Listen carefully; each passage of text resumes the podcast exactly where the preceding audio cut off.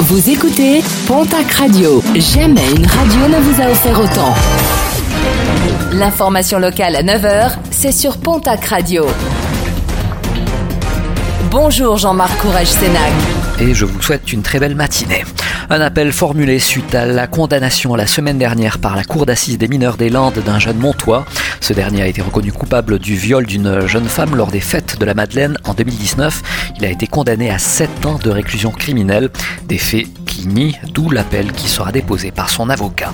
Regain de mobilisation des opposants au pass sanitaire et à l'obligation vaccinale à Pau. Malgré la pluie, près de 500 personnes ont battu le pavé samedi pour réitérer leur opposition aux mesures sanitaires. Des manifestants qui appellent à une forte mobilisation samedi prochain. Les touristes ont répondu présents sur les pistes des stations de ski de la région, des stations prises d'assaut par des skieurs en mal de poudreuse depuis presque deux ans. Une forte affluence malgré une météo difficile compensée par un enneigement exceptionnel pour un début de saison. Conditions météo qui ont entraîné la fermeture de la pierre Saint-Martin. Gourette, de son côté, n'a ouvert que son espace débutant.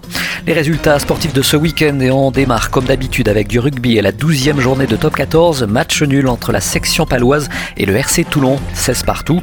Défaite de Biarritz à Clermont, 39 à 11 et de Toulouse à Bordeaux-Bègle, 17 à 7. En Pro D2, large victoire de Mont-de-Marsan qui conforte sa place de leader en s'imposant 32 à 13 face à Aix-Provence Rugby.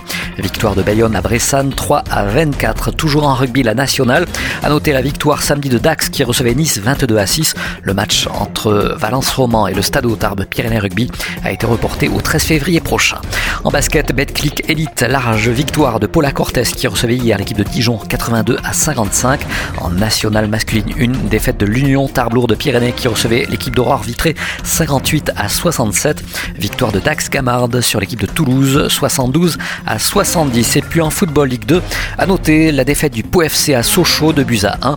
Le TVC joue ce soir à Niort. Coup d'envoi de la rencontre à 20h45.